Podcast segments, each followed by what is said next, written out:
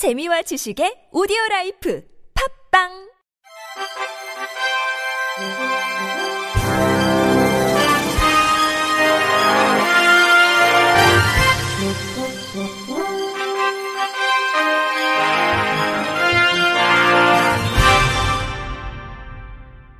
청취자 여러분 안녕하십니까? 9월 17일 금요일 KBIC에서 전해드리는 생활 뉴스입니다.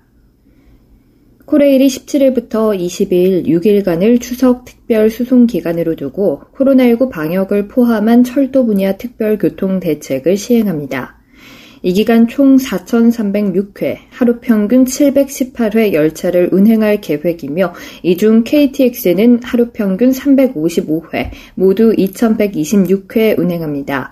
추석 특별 수송 기간 창측 좌석만 공급하며 평소의 절반 수준인 하루 평균 17만 2천석, 모두 103만 3천석입니다. 모든 열차 입석은 운영을 중단하고 적발 시 강제 하차 조치하고 10배의 부가 운임을 징수합니다. 열차 내에서는 마스크로 코와 입을 완전히 가리고 대화나 전화 통화는 객실 밖 통로를 이용하도록 계도합니다. 열차 내 음식물 취식도 제한됩니다.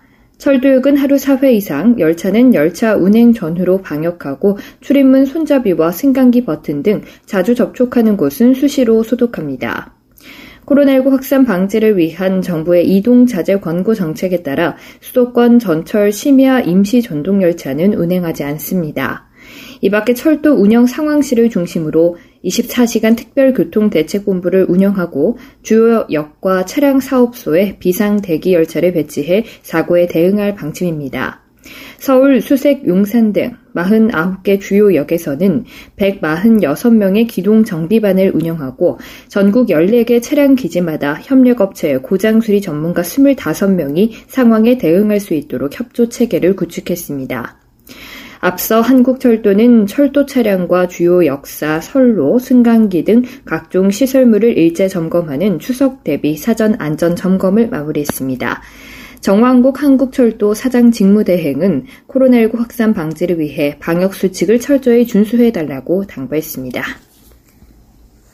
탄산음료는 이산화탄소를 물에 녹여 만든 맛이 산뜻하고 시원한 음료입니다. 탄산음료가 문제가 되는 것은 당분 때문인데요. 대부분의 탄산음료에는 당분이 많이 들어있어 건강에 문제를 일으킬 수 있습니다. 유럽에서 45만여 명을 추적 조사한 연구 결과에 따르면 하루 탄산 음료를 두 잔 마신 사람은 한 잔 이하로 마신 이보다 사망 위험이 컸습니다. 대표적 탄산 음료인 콜라 한 캔에 든 당분은 약 35g, 티스푼 9숟가락이나 됩니다. 다이어트라는 명칭이 붙은 탄산음료에는 설탕 대신 인공 감미료가 쓰입니다. 직접적으로 혈당에 영향을 주진 않지만 이 물질은 같은 양의 설탕보다 단맛이 100배가량 강합니다. 전문가들은 이런 단맛에 익숙해지면 점점 더단 음식을 갈구하게 된다며 인공 감미료가 뇌졸중, 우울증, 복부 비만과 관련이 있다는 연구 결과도 많은 만큼 다이어트라는 수식어가 붙은 탄산음료 역시 줄여야 한다고 말합니다. 이와 관련해 위민스 헬스 등의 자료를 토대로 탄산음료를 줄이는 방법을 알아봅니다.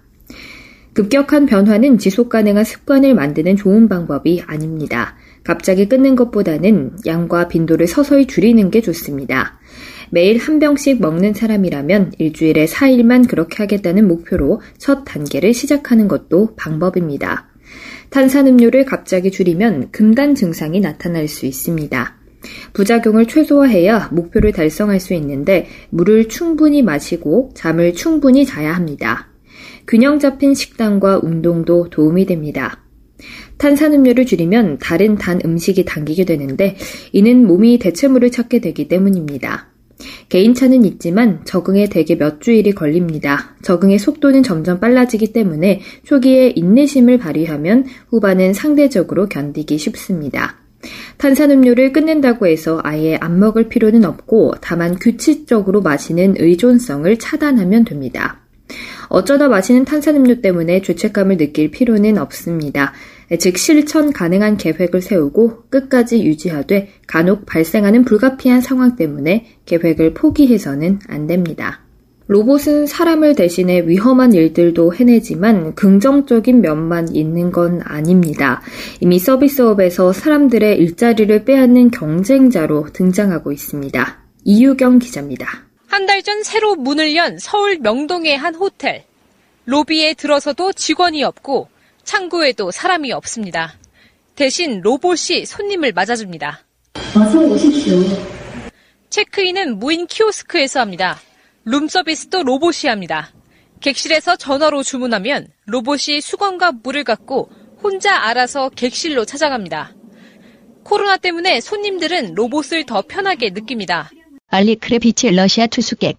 특히 지금은 코로나 때문에 이게 최선입니다. 사람들과 접촉하지 않는 거죠.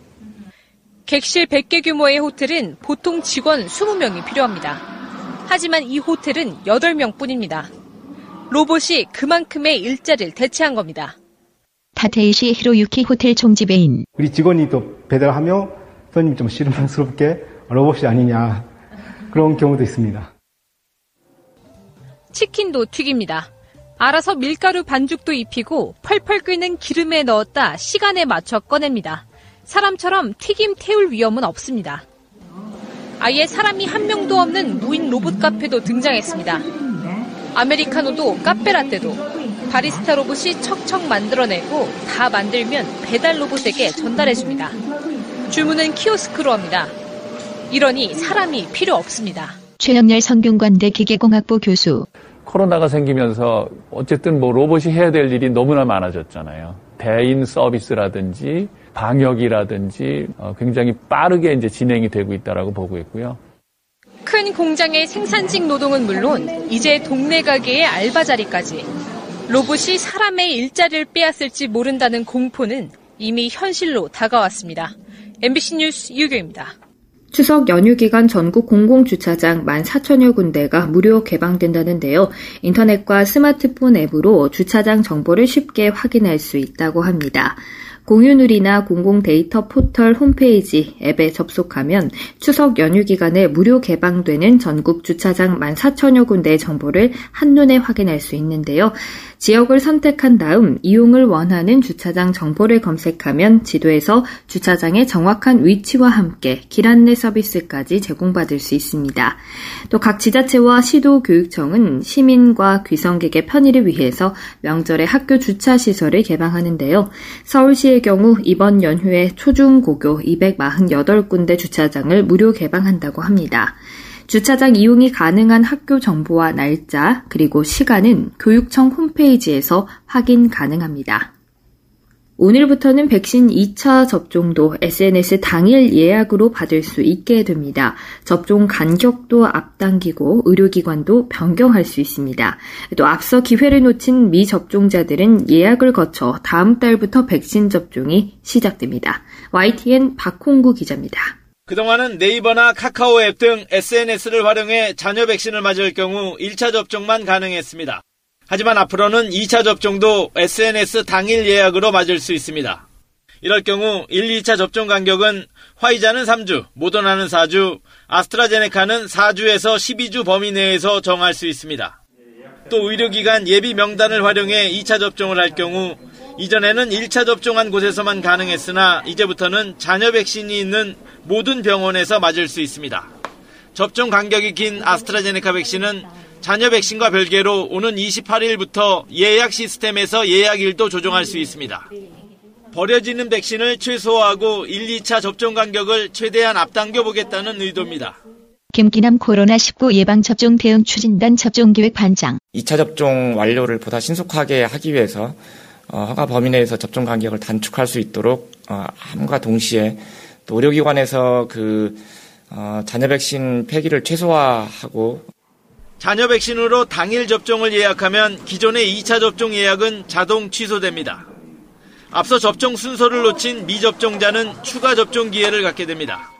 이번 주말부터 이달 말까지 예약을 받고 다음 달 1일부터 16일까지 화이자나 모더나 백신으로 접종을 실시할 계획입니다. 김기남 코로나19 예방접종 대응 추진단 접종기획 반장. 코로나19 감염 시 중증 사망 위험이 높은 고령층 미접종자를 포함해서 접종 가능한 연령층의 접종률을 최대한 어, 높여서 코로나19로부터 보호하려는 것입니다. 방역당국은 미접종자에 대한 접종이나 2차 접종 예약 조정은 백신 수급이 안정화되고 있는 데 따른 조치라고 설명했습니다. 그러면서 백신의 접종 간격 전체를 조정하는 문제는 나중에 검토한 뒤 설명하겠다고 밝혔습니다. YTN 박홍구입니다.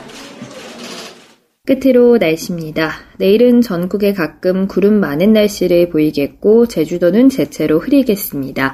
강원 영동 지방은 오전까지 흐리다가 비가 내리겠고 경북 동해안과 경북권 남북 내륙에도 낮 동안 곳에 따라 빗방울이 떨어지는 곳이 있겠습니다.